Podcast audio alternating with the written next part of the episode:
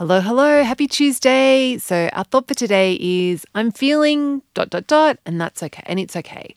I'm feeling dot, dot, dot, and it's okay. And this is just a good one to come back to when we, whenever you're like, it's a good habit to get into is just to check in with how you're feeling a couple of times a day or just whenever you notice like like that you might be feeling blur or like if you notice that you're having the urge to like snack on stuff or you actually are randomly snacking on stuff that you hadn't really planned for um yeah just this check in of like i'm how am i feeling and then just i'm feeling whatever i'm feeling and it's okay because I can handle this. It's safe for me to feel this. Like all those thoughts are really helpful with this feelings piece because when we accept whatever we're feeling and we make it okay that we're feeling whatever we're feeling, like, of course, we're feeling scared, anxious, angry, tired, whatever it is, that just keeps it really clean and it makes it much easier to process the negative emotion rather than if we're judging it. So,